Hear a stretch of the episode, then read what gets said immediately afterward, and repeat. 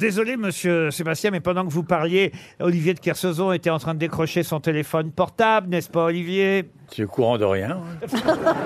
Je vois pas de quoi tu parles. Vous savez que la direction de RTL euh, m'a dit, la comptabilité euh, m'a dit, à chaque fois que le téléphone de monsieur de Kersauzon sonne, c'est moins 200 euros. Bon, il reste 8000 quand même. Moins de 200 euros Ça va, ça va, on va pas se plaindre, ça va.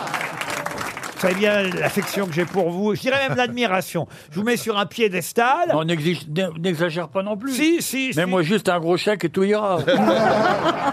C'est moi, je t'ai connu, tu tournais le dos carrément au public, et là, t'es quand même de profil. Il Ouais, va- c'est un accident.